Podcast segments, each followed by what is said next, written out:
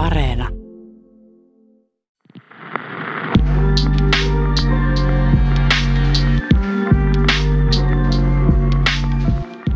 Tammikuun 11. päivä 2002.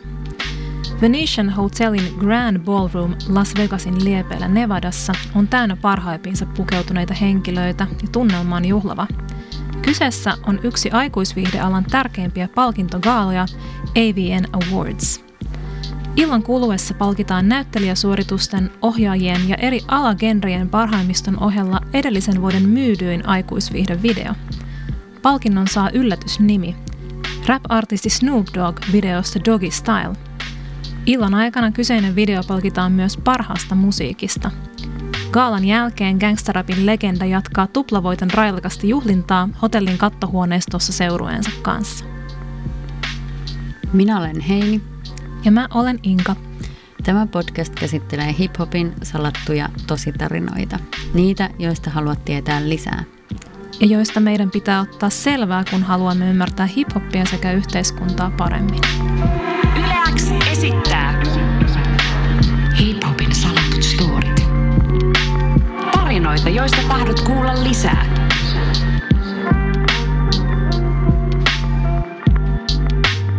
Tervetuloa mukaan. Tässä jaksossa puhumme räppäri Snoop Doggin urasta pornoalalla 90- ja 2000-lukujen taitteessa. Lisäksi käsittelemme pornon yhteyksiä räppiin ja miten esimerkiksi strippaukseen linkittyneitä artisteja, kuten Cardi Btä, kohdellaan. Snoop Dogg oli erittäin menestynyt artisti jo siinä vaiheessa, kun hän vihkyytyi pornoon tekijänä, eikä uusi aluevaltauskaan ilmeisesti ollut mikään floppi.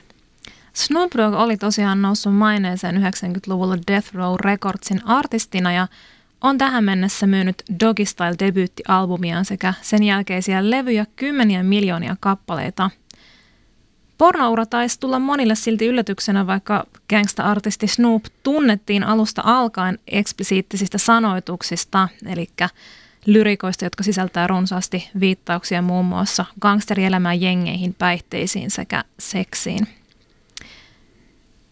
Tämä Larry Flintin omistama Hustler Productions tuotti vuonna 2001 Snoop Doggille Snoop Dogg's Dogistan nimisen pornovideon, jossa tuli kirkkaasti vuoden myydyin.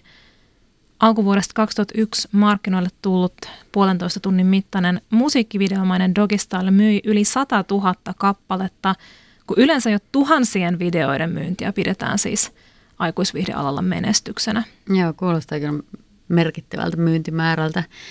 Tämä video tai leffa palkittiin siis seuraavan vuoden AVN Awardsissa vuoden myydyimpänä aikuisviihde-leffana.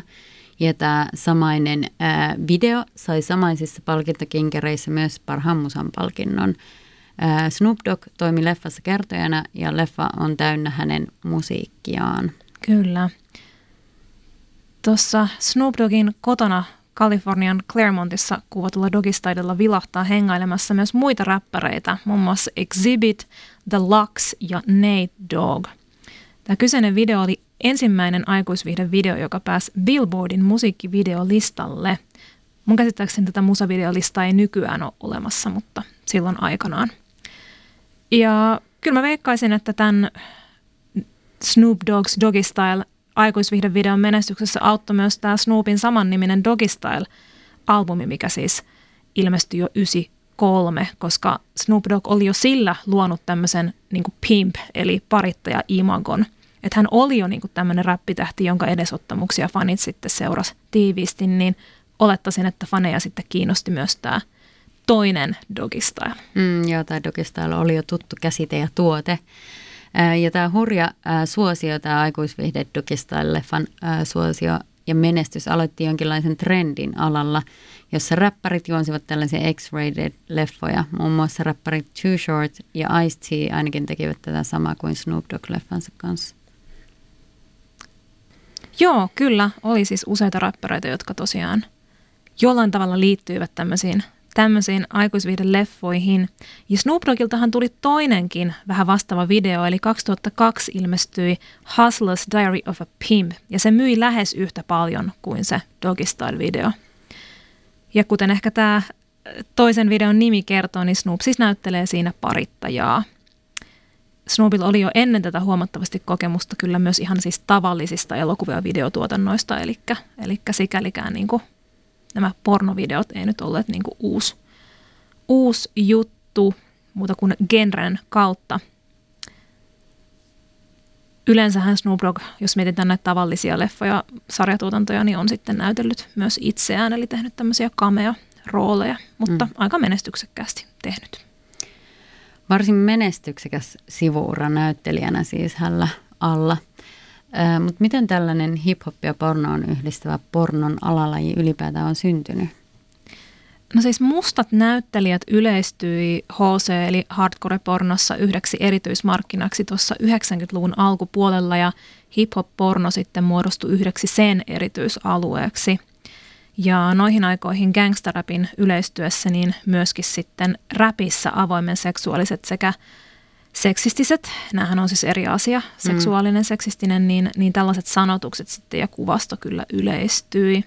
Ja jos puhutaan tuosta niin kuin seksuaalisoinnista, erityisesti mustien naisten takamusten ihannointi on ollut iso osa räppiä. Tässä pioneereina voidaan pitää ainakin Two Live Crewta sekä Sir Mix-a-Lottia.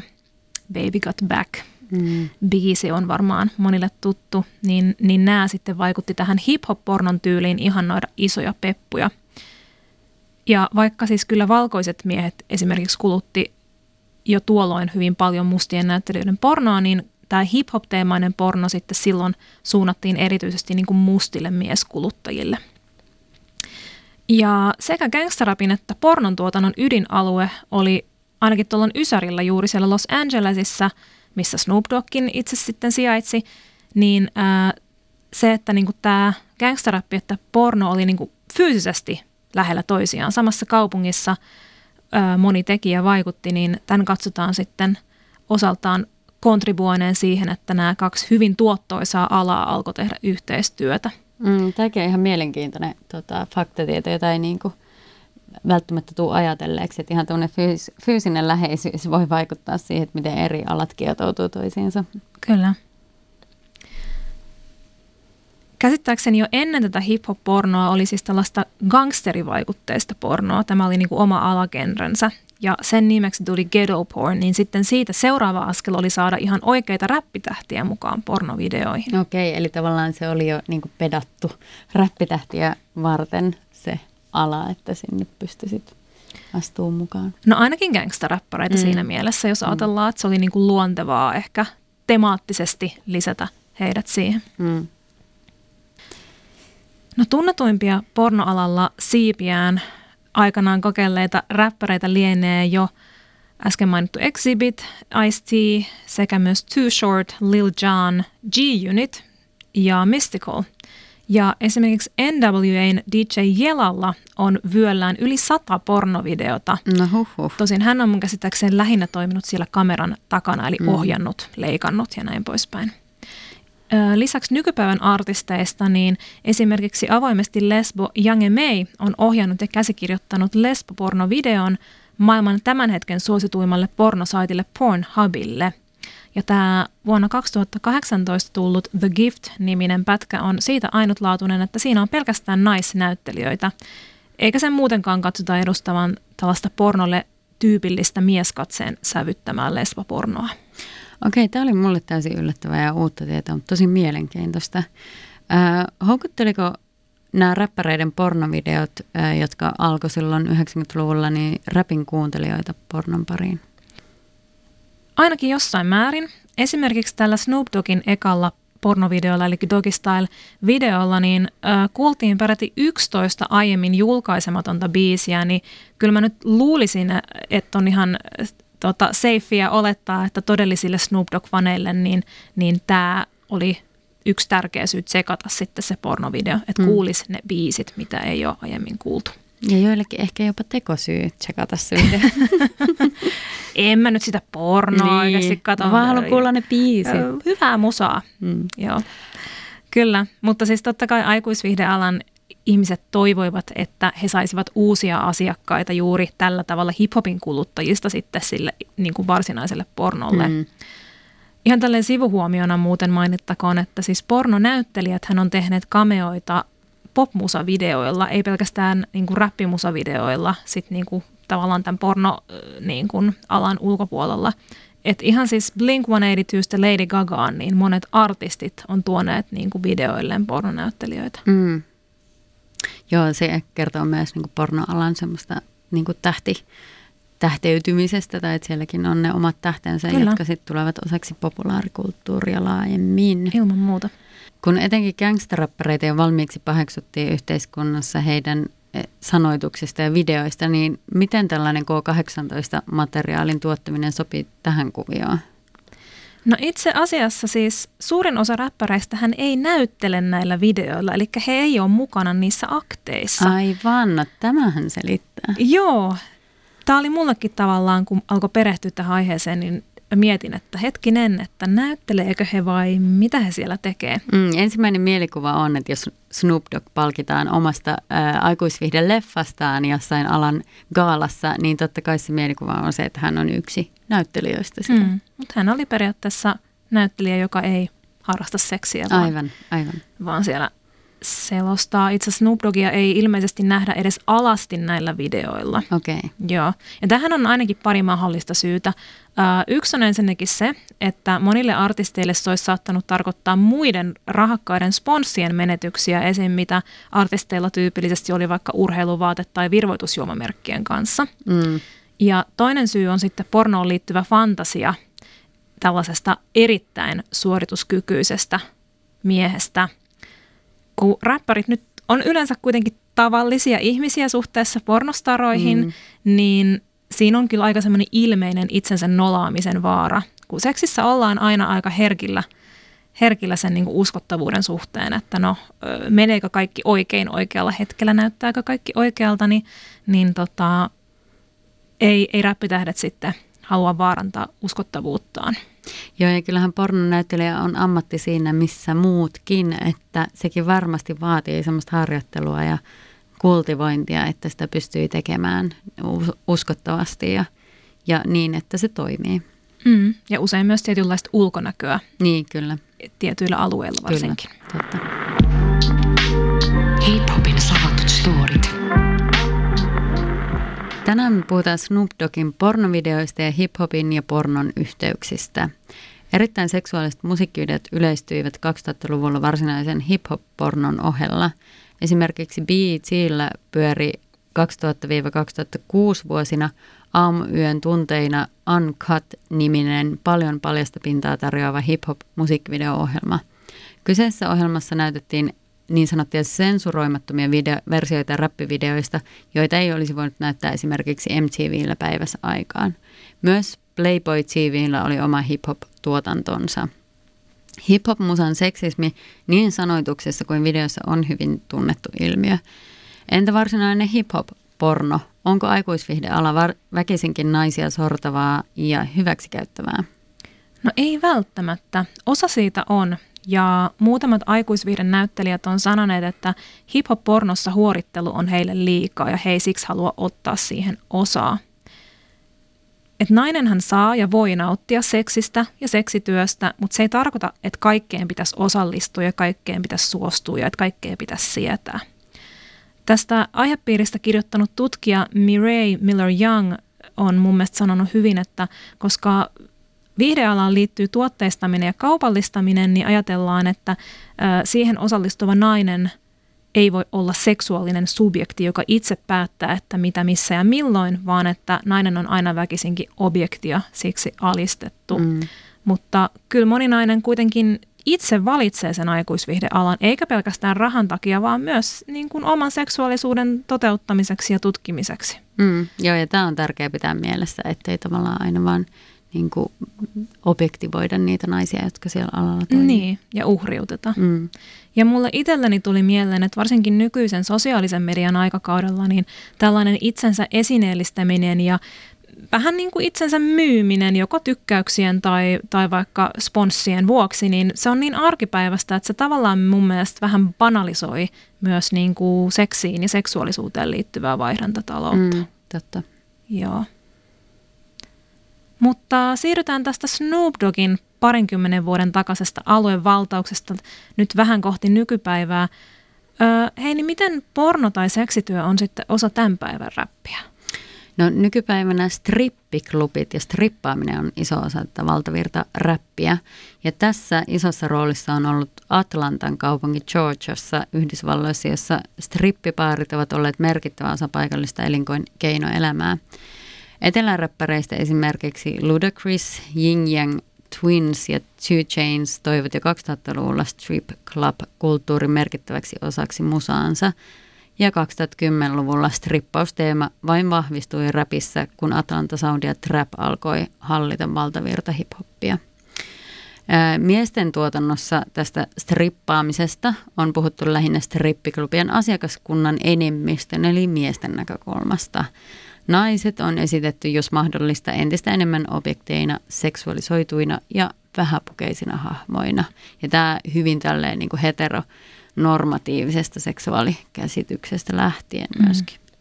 Pitää silti pitää mielessä, että strippareilla on myös paljon valtaa, jos nyt puhutaan varsinkin tässä räppikontekstissa, että moni vähän uudempi räppibiisi on usein breikannut ensin niillä kuuluisimmilla Atlantan strippiklubeilla ja vasta sen jälkeen mainstreamissa. Mm, totta, ja sitten jos on toiminut siellä, niin sitten siinä on ollut niinku tavallaan myös todistetta, että se saattaa toimia muuallakin. Niin, että tavallaan niillä strippareilla on valta päättää, että hei, tämä biisi ei muuten lähde. Mm. Ja siis ylipäätään niin kun stripparin ammatista, niin isoimmat starat tienaa siis monia kymmeniä tuhansia euroja vuodessa. Että kyllä mä niin kuin tietyllä tavalla, jos mä kuulen puhuttavan strippareista räppibiisessä, niin mä, mä kuulen siinä myös sellaista niin kuin heidän valtansa ja työntekonsa ihailua, mm. ei pelkästään niin kuin heidän esineellistämistään. Mm, kyllä, totta. Ja tätä stripparitaustaa löytyy usealta nykypäivän räppäriltä myöskin, tosin lähinnä naisilta. Esimerkiksi Azealia Banks on kertonut stripanneensa ennen 212-hittinsä menestystä. Ja Cardi B on varmaan niin kuin tunnetuin tota, stripparitaustainen räppäri ja hän on puhunut tästä stripparitaustastaan paljon ja häpeilemättä. Mm. Ja hän on myös kertonut, että hän nautti siitä, että se oli hänelle niin kuin, tapa maksaa koulutus ja tapa tulla toimeen ja hän nautti sen työn tekemisestä. Ja hän myös räppää strippaamisesta biiseissään paljon. Cardi B on halunnut puhua strippausmenneisyydestään nimenomaan siihen liitetyn stigman ja väheksynnän vuoksi ja tehdä sitä tavallaan tutummaksi myös mainstream-yleisölle ja ollakseen esimerkkinä siitä, että se ei ole välttämättä mitään haitallista tai niin kuin ihmiselle pahaksi.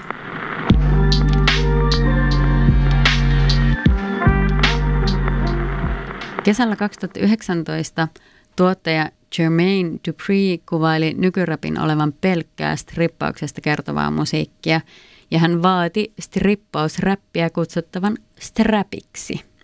Ja hän väitti naispuolisten räppäreiden tekevän samaa kamaa kaikki tyynni. Wow. Dupreen kommentti sai aikaan runsaasti vastareaktioita muun muassa Cardi Biltä, joka kommentoi Instagramissa tätä Dupreen väittämää näin – There's a lot of female rappers that be rapping their ass off. Ja mainita esimerkkeinä muun muassa Cherowakin, Rhapsodin ja Kamajahin. Monet naispuoliset räppärit ovat myös olleet avoimen seksuaalisia aina Lil Kimistä lähtien. Lil Kimiin onkin henkilöitynyt eräänlainen vähäpukeisen naispuolisen räppärin stereotypia – joka pukeutuu seksikkäästi ja puhuu rivosti pelatakseen miesten säännöillä ja ottaakseen esineellistävän esitystavan omiin käsiinsä. Joka tapauksessa Lil Kimin kaltainen seksikäs hahmo on ollut sellainen, johon etenkin naispuolisten räppärien vaaditaan ottamaan kantaa joko erottautumalla siitä tai samaistumalla siihen. Ja suuri osa on tehnyt tämän ilman vaatimuksiakin, että se on semmoinen niin peilauspinta, mm. joka nostetaan yleensä esiin varsinkin uusien naispuolisten räppärien kohdalla. Ei tosin ehkä enää niinkään, mutta tota, ennen vaikka Cardi Bita ja Nicki Minajia ja Megan Thee Stallioneita ja näitä nykymenestyksekkäitä räppäreitä. Konservatiiviset kriitikot mieluusti kuvailevat seksikkäiden naispuolisten räppäreiden tekemää musiikkia pornoräpiksi. Miesten tekemää musiikkia, vaikka se olisi jopa pornovideoiden taustalla, ei sellaisena yleensä väheksytä – Seksi, seksuaalisuus ja porno ovat toki kaikki eri asioita, mutta herkästi ne liitetään toisiinsa yhtäläisyysmerkillä.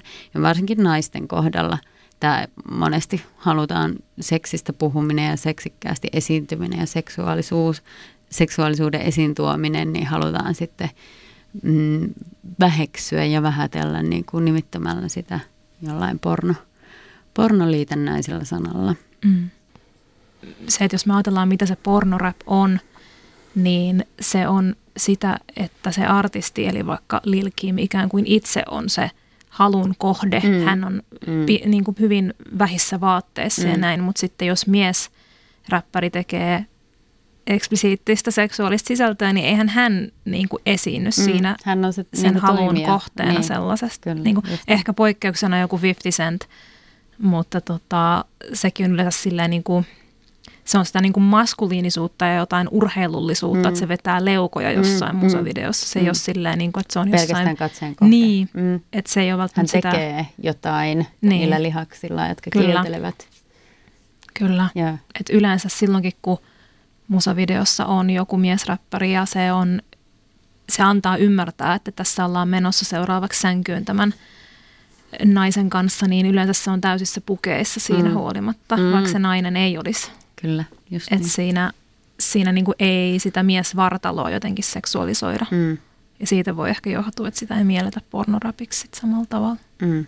Tai jos miesten kohdalla puhutaan pornorapista, niin sitten ajatellaan, että mies on kameran takana tai tekijänä sen tilanteessa. Kyllä. Takaisin vielä Cardi Bhin. Äh, Cardi Bhän julkaisi Megan Thee Stallionin kanssa elokuussa 2020 biisin WAP, äh, joka on äh, akronyymi sanoista Wet Ass Pussy, jossa nämä räppärit kuvailevat, miten miesten tulisi heitä seksuaalisesti miellyttää. Biisi oli kovasti odotettu, sillä se oli Cardi B:n eka biisi kyseisenä vuonna, ja fanit oli siis erittäin riemuissaan. Konservatiivit sen sijaan eivät olleet innokkaina.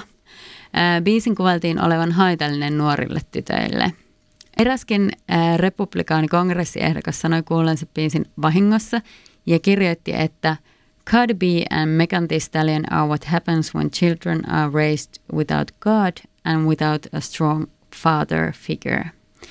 Tämä oli hauska, kun tämä kommentti, tätä kommenttia ruodittiin ää, jossain ää, mediassa ja sitten sanottiin, että itse asiassahan Cardi B on aika uskonnollinen ja Megan Thee on ollut tosi vahva isähahmo elämässään, että tämä ei ole niinku mit, mitenkään niinku faktoihin perustuva väittämä. Joo, ei ole mitään tekemistä kyllä niin kuin todellisuuden kanssa. Ei. Ja tämän biisin myös irvailtiin olevan sitä feminismiä, jonka vuoksi nais, naiset ovat taistelleet vuosikymmeniä. No niin onkin. Mm. Naiset saa olla just sellaisia kuin ne haluaa ja ne saa puhua omasta alapäästään just niin paljon kuin haluaa. Niin, mutta tämä, tätä just niin kuin väheksyen, että tämä, tämäkö on sitä, mitä te halusitte. Mm. Niin kyllä, tämä, kyllä, tämäkin on sitä. Kiitos tätä lisää. Enimmäkseen tätä biisiä kuitenkin on kiitelty sen seksipositiivisesta sanomasta ja seksiin liittyen kielenkäytön kekseliäistä käytöstä. Biisi oli jo lähteä menestys ja nousi Billboardin sinkkulistan ykköseksi heti julkaisuviikollaan. Cardi B ja Megan Thee Stallion kiittivät elokuun lopulla fanejaan biisin suosiosta ja kertoivat lahjoittavansa miljoona dollaria naisten voimauttamiseen. He lupasivat lahjoittaa 500 dollaria kahdelle tuhannelle naiselle, jotka tätä rahaa tarvitsevat. Joo, ja se oli ihana, kun Cardi B uudelleen twiittasi sitten näiden naisten twiittejä, jotka kiitti siitä viidestä huntista, mitä he oli saaneet. Joo. Tota, vähän Cardi Bhin vielä liittyen. Tiedätkö Heini, mikä on OnlyFans? En. Se on siis hiljattain erittäin suosituksi kohonnut nettisivusto, jossa varsinkin monet aikuisviihdettä tekevät amatöörit ja ammattilaiset niin luo videoita ja kerää sitten näiltä faneiltaan, eli sisältönsä tilaajilta maksuja siitä sisällöstä. Ja Cardi B loi loppukesästä 2020 oman OnlyFans-tilin, mutta hän sanoi, että hän ei aio tehdä sinne mitään K18-materiaalia, vaan yksinkertaisesti vaan jakaa niin kuin tämmöisiä eksklusiivisia juttuja faneille, mitä hän ei niin kuin jaa siis millään mm. muilla somealustoilla. Eli vaikka tällä OnlyFansilla on vahvamainen nimenomaan niin kuin, vähän niin kuin tämmöisenä itsenäisten seksityöntekijöiden alustana, ää, millä voi niin kuin kerätä sitten suoraan ikään kuin omaan bussiin mm. itsenäisesti tuotetusta sisällöstä rahaa, niin siellä on siis myös paljon just esimerkiksi artisteja. Hip-hopin salatut storit. Mulla olisi hei nyt vielä yksi suositus tähän loppuun poikkeuksellisesti. No kerro. Sä oot yleensä antanut kaikki suositukset, niin nyt mulla on kerrankin jotain. Ja mä oon puhuttu Megan Thee Stallionista, niin mä suosittelen kuuntelemaan Megan Thee Stallionin ja Beyoncé'n 2020 kesällä tulleen Savage Remix-biisin, niin kannattaa se tsekata. Kiitos tästä jaksosta. Kiitti. Moikka. Moi moi. Hip-hopin salatut story.